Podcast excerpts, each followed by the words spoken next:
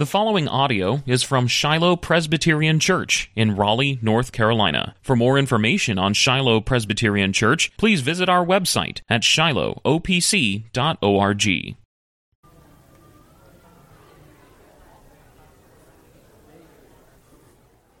All right, we're going to go ahead and get started.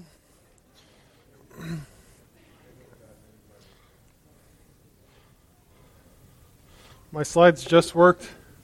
Now they're not working again, so I don't know what the problems are up here.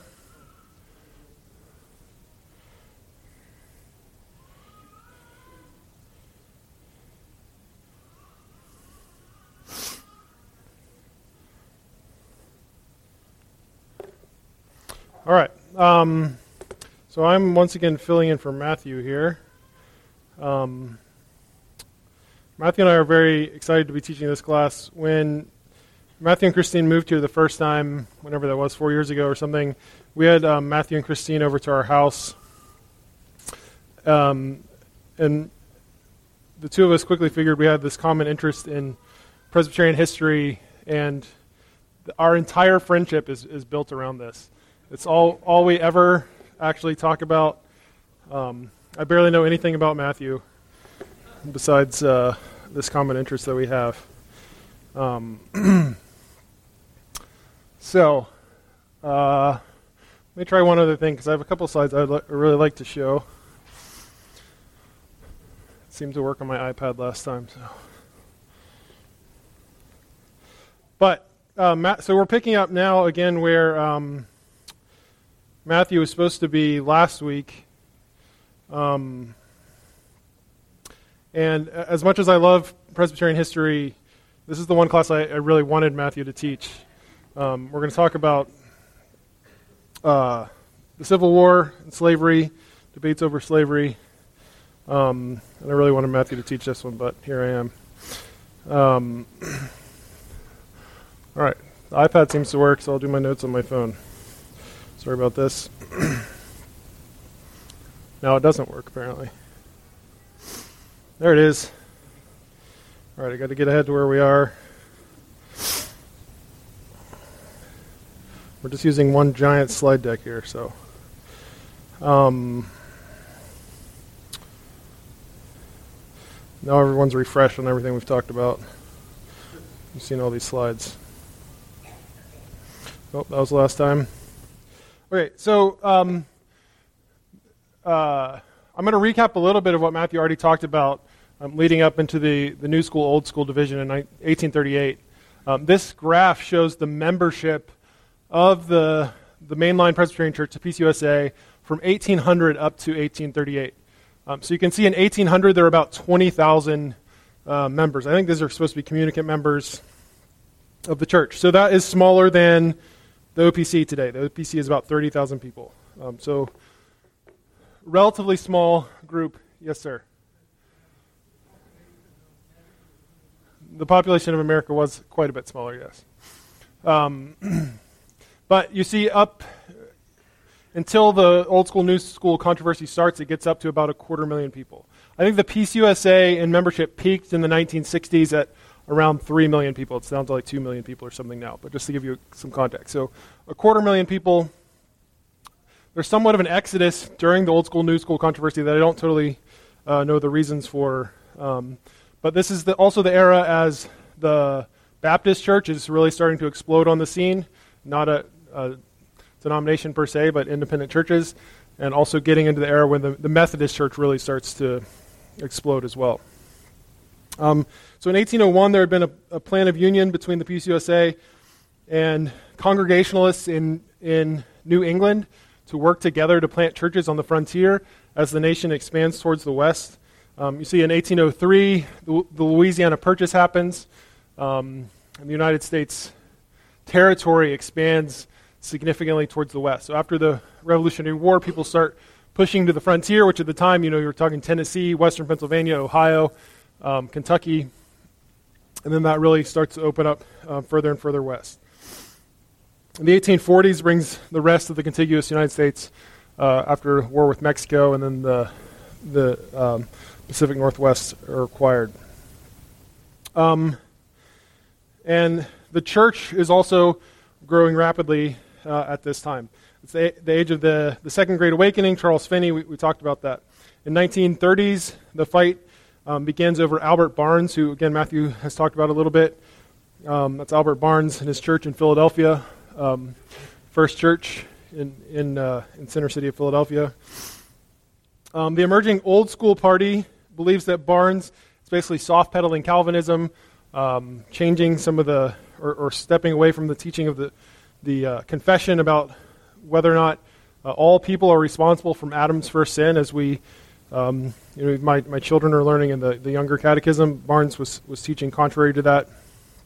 He also thought it was unjust for God to give us a law um, that we were incapable of keeping. So he, he, kind of was arguing that we were able to keep the law uh, on our own. Um, Barnes is acquitted of heresy uh, by the General Assembly in 19, uh, 1836, and then um, through that, the controversy kind of expands as the old school party, uh, which was you know not an actual group at the time, just uh, concerned ministers, start to really apply their scrutiny towards other ministers. Um, there's so much controversy that Charles Finney, who had become a Congregationalist at this point, says that there's jubilee in hell every time the General Assembly meets because uh, it's such a, a, wretched thing in, in his eyes. Um, so in, in 1837, the old school party has a, a dominant uh, attendance at General Assembly, and they end the Plan of Union, um, which was this relationship with Congregationalists, and they also remove four synods uh, from the the denomination. So synods are groups of presbyteries. So this is a lot of people, 60,000 members, 500 ministers. These synods were formed as part of the plan of union, so they were kind of half Presbyterian, half Congregationalist, and they kicked them out of the denomination, uh, which doesn't go over well to those who are sympathetic with the New School. So then, at the next assembly, 1838 in Philadelphia, um, the old schoolers arrive first. They, they take their seats in the front they, they close the doors in the front of the church so that the new schoolers have to sit in the back. Um, new schoolers start to arrive, fill up the back, including some of the men who's, who had been uh, removed from the denomination the year prior. Um, as they seat uh, attendees, so those who are allowed to vote in the assembly, um, some of the ones who had been removed from the denomination try to uh, say that they're voting members of the assembly. And the, the old school moderator of the assembly sh- shouts to one of the men, Sir, we do not know you. You're not, you're not part of this assembly. So that breaks out into this chaos in the meeting, um, which ultimately leads to the new schoolers starting their own General Assembly meeting in the back of the church uh, where they've been sitting. Uh, so, very chaotic event that happened there.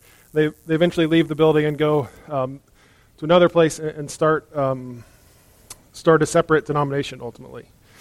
Um, George Marsden, who's a church, church historian, uh, also notable, he grew up in the OPC. His parents were OPC missionaries.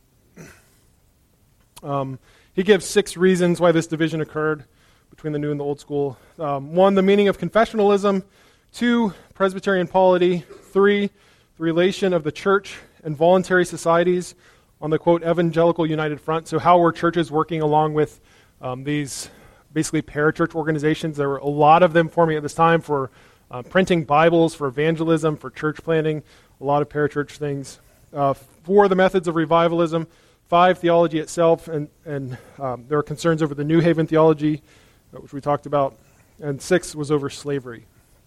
And it wasn't that there was a clear distinction between the old and the, old and the new school as how the two looked at slavery, but they were there were parties in each that, that took sides. Okay, so this era, early, early uh, 20th century, you know, the church is growing, the nation is growing. This is an era of immigration. Um, it's when you first start to get a lot of Catholics uh, coming. I guess a little bit later, 1840s, I think, the Irish potato famine, maybe 1850s. Uh, you start to get a lot of Irish Catholics coming to the United States. The nation is growing by leaps and bounds through immigration.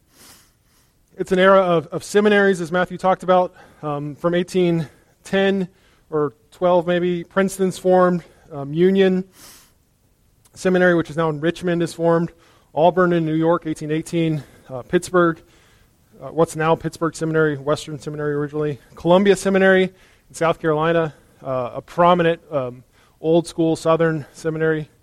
1829 Lane Seminary in Cincinnati, a, a, really a frontier seminary that would become a, a haven of abolitionism.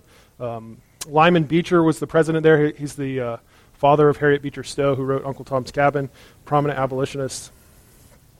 Uh, Hanover Seminary is formed in Indiana, uh, also way out on the frontier. It's now McCormick Seminary in Chicago. Danville Seminary is formed in uh, in well in Danville, Kentucky, and it's now Louisville Seminary, which still exists in, in Louisville, Kentucky. Danville was my my great grandfather's uh, alma mater for seminary about 100 years ago. Not a seminary, but here in Raleigh, you also uh, on the brink of the war, um, you start to have Peace College, which is just probably a mile and a half south of us here it was a women's college that was started by Presbyterians. They, they tried to start it before the war, and it didn't really get off the ground, so after the war, it, it came to be. This is an era of, of missions, um, domestic and foreign, both denominational and independent. As I talked about, there are these uh, a lot of parachurch organizations that are seeking to both do home missions as the the nation moves west. Um, there's huge efforts to plant churches and spread the gospel on the frontier. Um, as well as you start to have denominational missionaries um, from, the, from the PCUSA and others. I believe it's in the 1830s. The first missionaries are sent from the PCUSA, uh, some to Liberia, uh, which was a nation formed on the coast of Africa that was um, many hoped could be a place where uh, slaves could return to Africa and um, establish a nation there. There's a lot of support for that within uh, in the denomination. And, and, there was a desire as that was being formed for, the, for that to be a Christian nation where the gospel is proclaimed. Um, and I, I, think there was a missionary also sent to um, then India, but what is now in Pakistan. Um, 1859, uh, Ashabel um, Simonton goes to Brazil and uh, helps establish the first Presbyterian church in Brazil in 1862 and then a presbytery in 1865. Um, Brazil now has an enormous number of Presbyterians, probably, uh, I didn't look that up, but probably more Presbyterians than we have in the United States. Se- several denominations, uh, a variety of Matthew saying yes, but a lot of Presbyterians in Brazil uh, today. That, that started in that era. Um, sorry, I just jumped on my notes.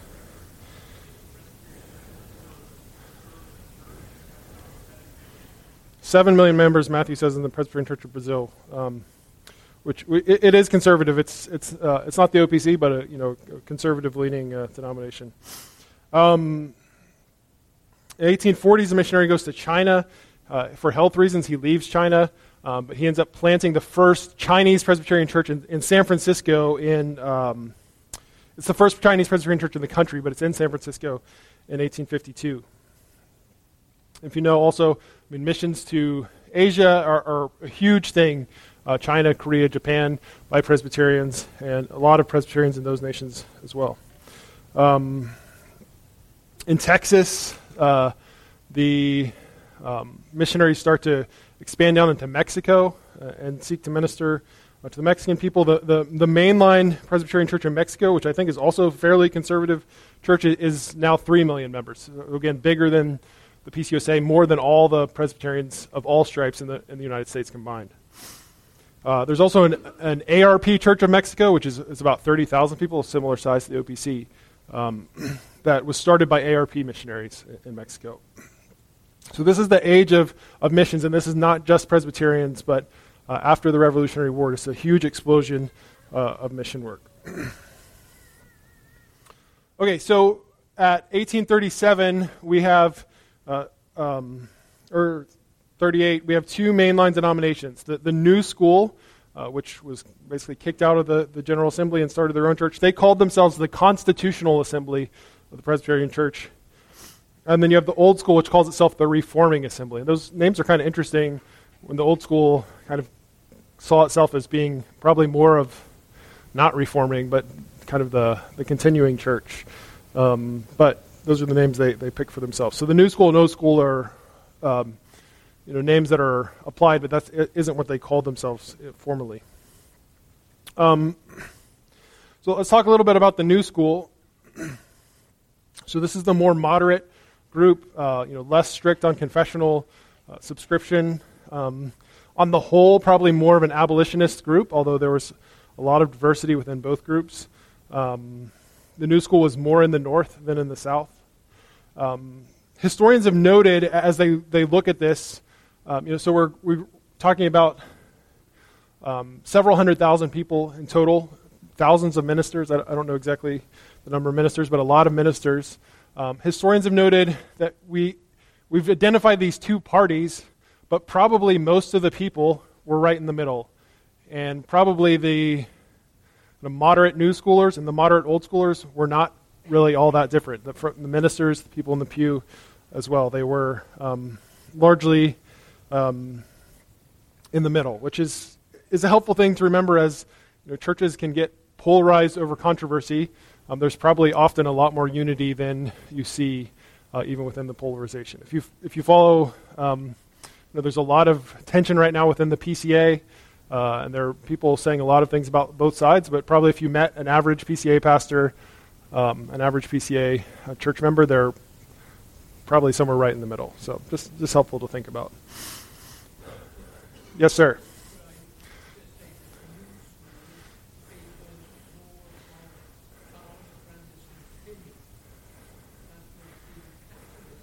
Yes.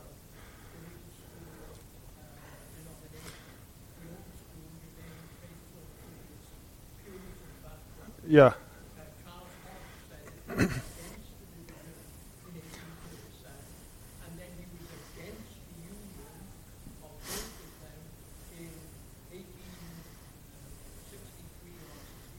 Sixty-nine, I think. Yeah. Yep.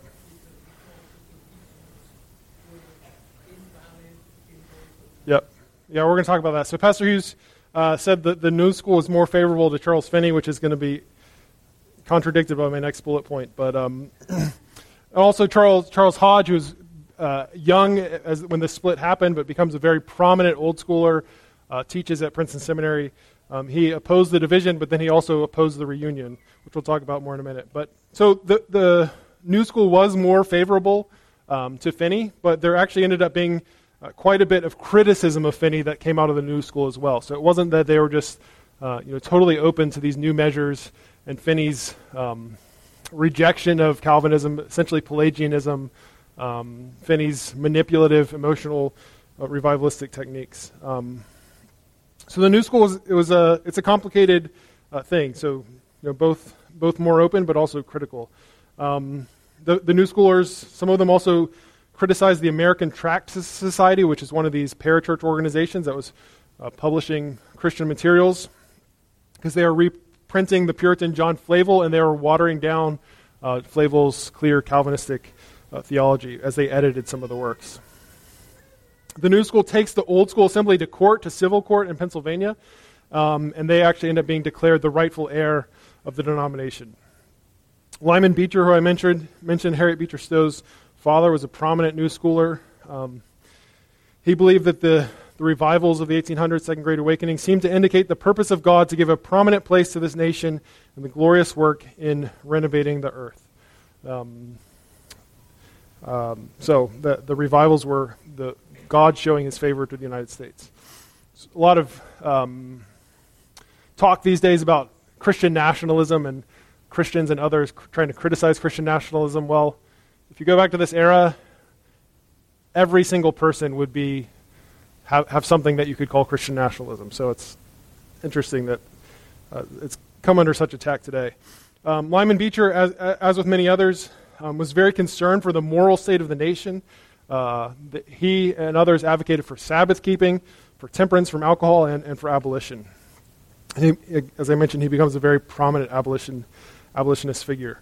Um, the New Schoolers were very concerned about the use of alcohol. I think in this era, you get more industrialization and, and more mass production of alcohol, and there's a lot of drunkenness. Um, in, in, the 1830s, New Schoolers start to advocate for use of grape juice instead of alcohol in communion, and they actually mandate that in 1840, uh, the use of, um, of grape juice, and, and, they require total abstinence within the church, not just in, in communion, but elsewhere. Um, and abolition, or sorry, temperance is going to be a a prominent theme in Presbyterianism even uh, through the, the, early 1900s. Albert Barnes, this guy who had been tried and kind of started this, this whole thing, he's a prominent New Schooler as well. and, and with these others advocating for uh, temperance and abolition and, and so other social reform. Um, there's also it's kind of a rabbit trail, but some have noted how the, the new schoolers, as they separated from the old schoolers, really ended up more identifying themselves as Presbyterians than they had before. And they, again, it's this complicated thing that they're um, kind of looser on some things, but they, as a separate group, they start to become more um, self identified as Presbyterians. So complicated, complicated uh, groups on both sides. From the beginning, the new school has uh, tensions over abolition and how to handle slavery. And We'll see that's going to result in them splitting in the, in the 1850s. Talk about the, the old school for just a minute. Um, after the split, young Charles Hodge writes a, a, a very uh, lengthy history of the Presbyterian Church called A Constitutional History of the Presbyterian Church. Um, that is a history, but basically arguing that the old school is right because they have history on their side. Um, the, the old schoolers, he said, were in favor of a stricter adherence to the standards of the church. That's the doctrine and order than the other, than the new school. And he, he argues that that's, that's the historical position of Presbyterianism. Hodge teaches at Princeton Seminary from 1822 uh, to 1878, a very long time. And in that era, he teaches more Presbyterian students than any other uh, seminary professor uh, of the 19th century. But again, the, the old schoolers weren't of one mind either. Um, Hodge has extensive debates with James Henley Thornwell, who's a Southern Presbyterian, um, over the role of ruling elders, and then this kind of nuanced topic of boards versus commissions. So, uh, ruling elders, Hodge has uh, what the OPC has actually come to adopt um, more of what's called a three office view. So, you have three offices within the church ministers, ruling elders, and, and deacons, and he draws this distinction between what ruling elders are and what, um, what ministers are. Um, and he, to some degree, he downplays ruling elders more than we do in the OPC. Um, Thornwell argued essentially that uh, ministers and ruling elders are one office who have slightly different functions, in that ministers can administer the sacraments, um, but otherwise, um, ministers and elders are, are basically the same thing. So in the PCA, for example, they have often what people call two and a half view, two and a half office view, where there's kind of a somewhat of a distinction, but not a full distinction between uh, ministers and ruling elders. But in the PCA, you have the terminology of a teaching elder, more, more commonly used for a minister, and a ruling elder used uh, for a ruling elder because they see them as more closely aligned. Um, so the, the OPC kind of goes with Hodge on that. There's also this debate that they have over church polity, uh, where Thornwell insists that the Bible is more clear about what Presbyterian polity looks like whereas Hodge actually ends up being, even though he's very conservative, ends up being somewhat more pragmatic. And Hodge defends the use of what are called boards for things like foreign missions, um, home missions, that kind of thing, where you have these um, uh, administrative boards that are not directly under the authority of the General Assembly, and they might even have non ordained members of the board. So you might have a, a rich donor as a member of your board of foreign missions because he's given money to that board. Uh, Thornwell argues that no, uh, Scripture requires all of the church to be accountable to the, the General Assembly ultimately. Um, and so he favors and says the, the Bible insists that we have these commissions uh, that are uh, parts of uh, um, the General Assembly and directly accountable to the General Assembly, which is what we have in the OPC. So the, the OPC kind of goes with Hodge on ruling elders and Thornwell uh, on boards, where we have um, foreign missions, home missions, um, uh, Christian education committees of the OPC, and these are commissions. So they're, the members are members of the uh, assembly, and they're directly accountable to it. Denise.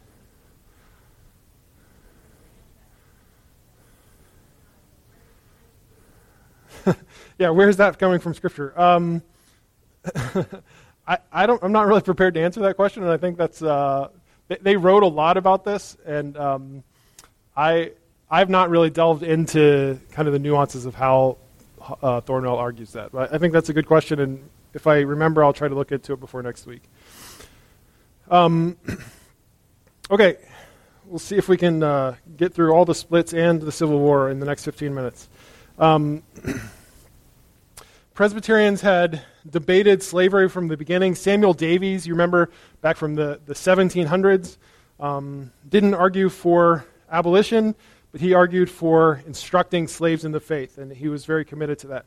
John Witherspoon, prominent in the American Revolution, a Presbyterian, um, president of, of Princeton University, said it is certainly unlawful to make inroads upon other, provoked and take away their liberty by no better power, by no better right than superior power. So he says it's, it's not right to just be stronger. You can go to Africa and you can just take slaves. So, um, so just a little taste of this argument that goes back even to the 1700s.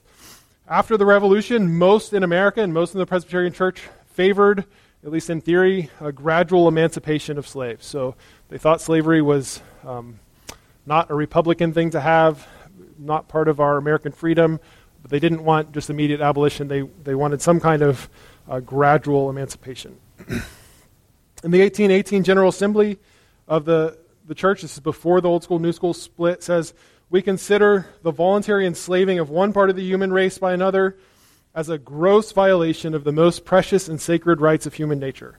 And it, I'm going to not read the whole quote, it's kind of, kind of lengthy, but um, it, it's a, a, a violation of the rights of human nature uh, a violation, they'll say, of the laws of God to have slaves, and yet they aren't arguing for immediate abolition. They're kind of having this, I, I think, often an ill defined desire for gradual emancipation.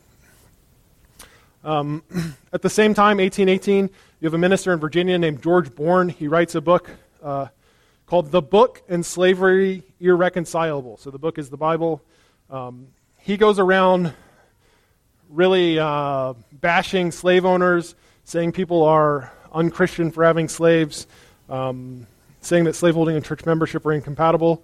Because of the way he's handling this, he's charged by his presbytery um, for, uh, quote, warranted and unchristian claim, unwarranted and unchristian claims uh, for how he's bringing about his abolitionist uh, views.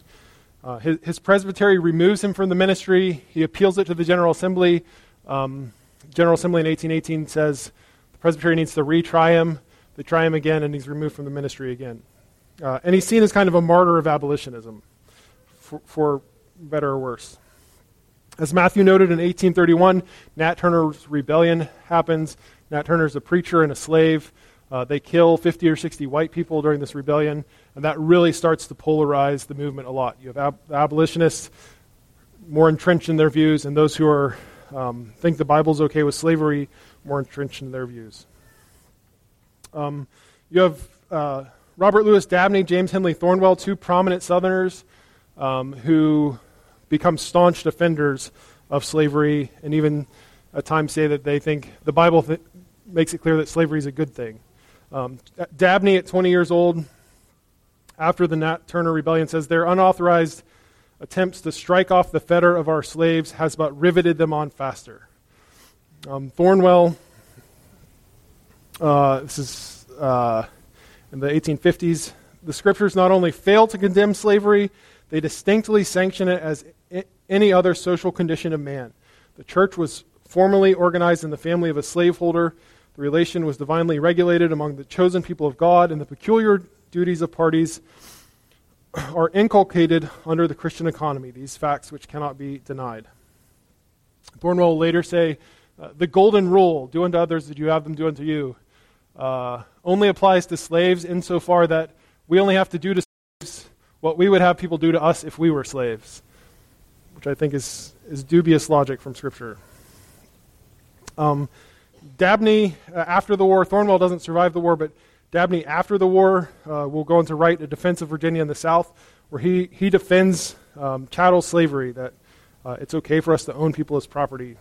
And he, he says things like um, For the African race, such as Providence has made it, and where he has placed it in America, slavery was the righteous, the best, and yea, the only tolerable relation. Um, and he'll also, after the war, there's a big debate okay, now slaves are free. Can we have black ministers, black ruling elders? And, Dabney argues vehemently against that, uh, having, having, at least having, not having black ministers, but having black ministers over uh, white congregations. Um, and yet, Dabney, again, is a complicated figure. He, he writes In other places, theology that continues to be regarded as very rich uh, biblical theology um, that doesn't appear to be um, ruined by his, his racist views. Uh, he, he has a little booklet on, um, on the penal substitution of Christ that's considered one of the you know, finest works on that. He wrote a systematic theology uh, that, that, people continue to regard uh, well. So it's a complicated figure.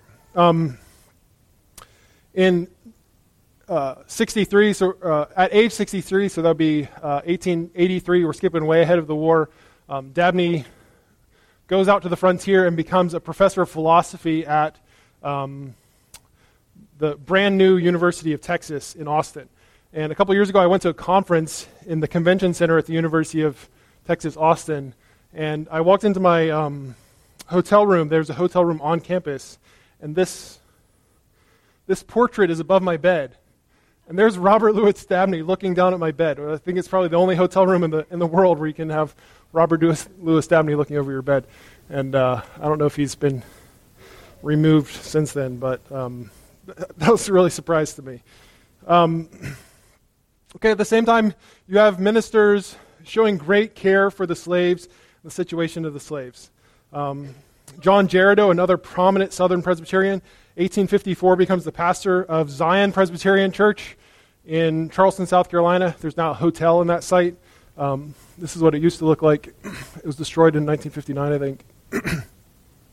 uh, it was a church that was 30 people, mostly black people. It grows uh, over the next few years before the war to 1,500 people, predominantly black congregation. And Girardeau is white. Girardeau is obviously not a Scots Irish name. That's a he's a Huguenot, Huguenot name. Uh, after the war, Girardeau was one of the first to ordain free black uh, elders. James Lyon in Mississippi, which we don't think of a, as a place, you know, in antebellum America to be a place that was particularly kind to slaves. James Lyon is a minister. Uh, he works to end mistreatment of the slaves. He brings proposals to his presbytery uh, to advocate for blacks and whites worshiping together, uh, to punish those who mistreat their slaves, and, to, and he worked to establish catechism classes for slaves. But again, an, another complicated part of the story. A few years ago, Matthew and I uh, drove up to Virginia, just a couple hours north of here, to visit some historic um, church buildings. this church building, along with many others, or several others anyway, was designed by Robert Lewis Dabney. He had a, a side thing of designing churches. I think it's an extraordinary, beautiful church building. Um, Briery Presbyterian out in the country, uh, south of Hampden-Sydney College.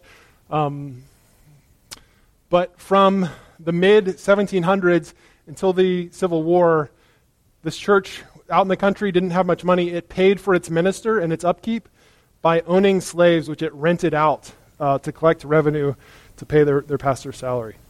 Um, so, you know, it's, it's, a, it's a complicated history with, with a lot of sad things on, on, on all sides. Um,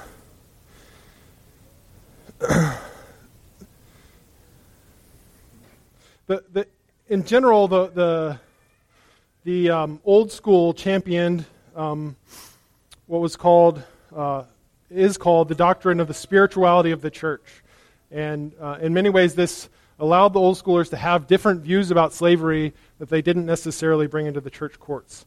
Um, so the spirituality of the church, church is this view that the church is spiritual and needs to let the, the civil and political affairs, affairs of the country govern themselves, and that the church isn't to have a say into how those are done. Um, J. Gresham Machen also holds this view, uh, one of the founders of the OPC. Um, he'll write much later talking about this doctrine.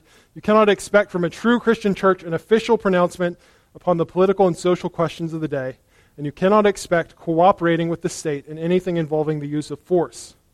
Important are the functions of the police and members of the church, either individually or in such special associations as they may choose to form, uh, should aid the police in every lawful way in the exercise of those functions. But the function of the church in its corporate capacity is an entirely different kind. It is a weapon against evil. Its weapons are its weapons against evil are spiritual, not carnal, and by becoming a political lobby through the advocacy of political measures, whether good or bad, the church is turning from its proper mission, which is to bring to bear upon the human hearts the solemn and the solemn and yet sweet and gracious appeal of the gospel of Christ. Um, so that's kind of a, a, statement of the spirituality of the church that, that Machen held. And in theory, the old schoolers held as well. It's, it's the church's mission to bring people to Christ. It's not, as the church, it's not to tell the state how to, to organize itself. Some have called the old schoolers out for inconsistency on this, and I think it's true. They kind of applied this insofar as it met their ends, and sometimes their ends were the perpetuation of slavery. Um, for example, during the war, the, the uh, Old School Assembly in the South says it's the pe- peculiar mission of the Southern Church to conserve the institution of slavery and make it a blessing to both master and slave. Right. So suddenly that um, that uh, spirituality of the church doctrine kind of goes out the window, and they they say no, our our mission is to help preserve slavery. But still, uh, most um, again are in the middle and really want gradual emancipation. Uh, Charles Hodge in the North in Princeton says the old school Presbyterians have stood up against stood up as a wall against the flood of abolition which would have overwhelmed the church and riven asunder the state. But at the same time, they have been the truest friends of the slave and most effectual advocates of emancipation. Okay. Um, we're going to have to continue this a little bit next time, unfortunately. I was hoping to get through all this, but um, I'll talk for a few more minutes, um, kind of leading up to the war in, in 1857, so the Civil War starts in 1861. In 1857, um, the New School Assembly, uh, which had split off from the Old School Assembly, after a lot of internal chaos, and there's a lot of reading you can do about this, um, but the New School Assembly uh, splits between the North and the South. Um, this is the same year as the, the Dred Scott decision, not directly related, but you might remember, uh, removed the constitutional rights of citizens from, from, from free blacks in America. That's eight, uh, 1857. In 1845, just for a little bit more context, the Baptists had already divided, so that's how you get a Southern Baptist church, which we still have today. Uh, the Methodists have divided also in 1845.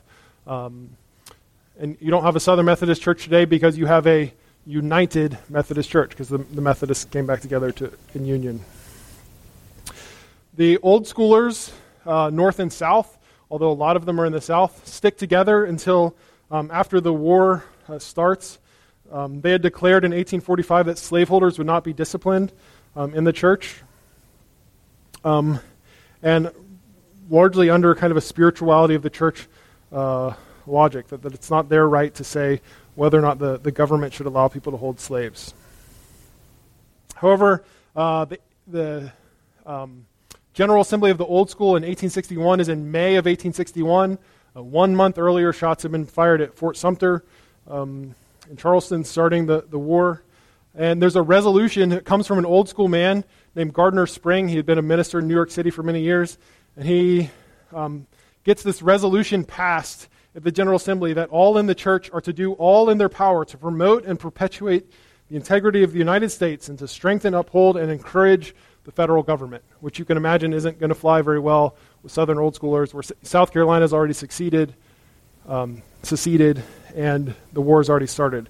People are not going to want to um, vow to uphold the federal government. Um, um some protested this. A protest is kind of a formal disagreement that you can issue in a church court. Um, they said that the Bible does not enable any man to decide whether these United States are a nation or a voluntary confederacy of nations. The church has no voice in the decision on this question. So the church isn't to decide whether or not we have to support a federal government or a voluntary confederacy, which it's a good argument to be made for that.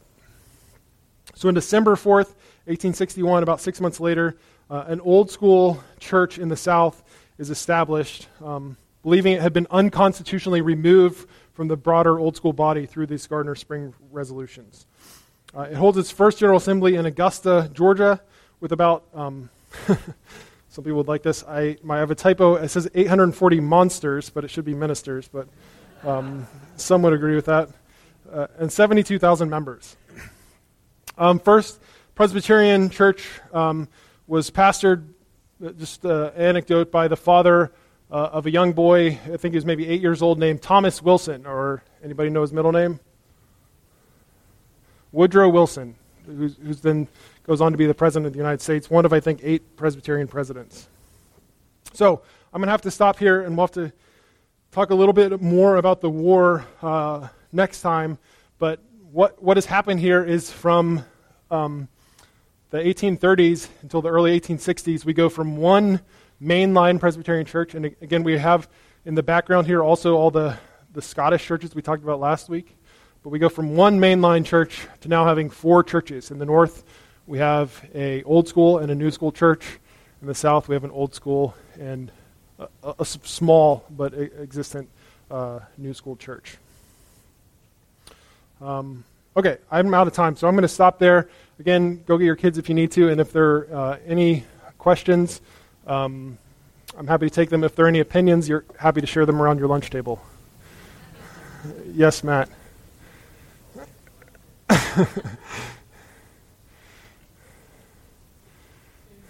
yes, sir.